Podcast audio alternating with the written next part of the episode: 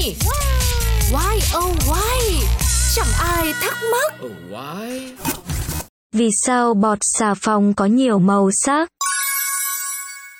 Bọt xà phòng là hiện tượng xảy ra khi khí được bao bọc trong các lớp màng xà phòng trong nước. Điều này xảy ra do sự tương tác giữa các phân tử xà phòng và nước. Trong đó thì đầu phân tử xà phòng phủ bên ngoài bọt, trong khi đuôi phân tử xà phòng được hướng vào bên trong của bọt.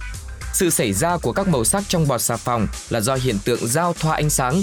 Khi ánh sáng chiếu qua bọt xà phòng, các bước sóng của ánh sáng bị giao thoa lại với nhau do độ dày và khoảng cách giữa các lớp màng xà phòng. Quá trình này tạo ra sự nhiễu loạn của ánh sáng, gây ra hiện tượng phân tán ánh sáng. Kết quả là các bọt xà phòng có thể phát ra các màu sắc khác nhau tùy thuộc vào độ dày và sắp xếp của các lớp màng xà phòng trong từng bọt.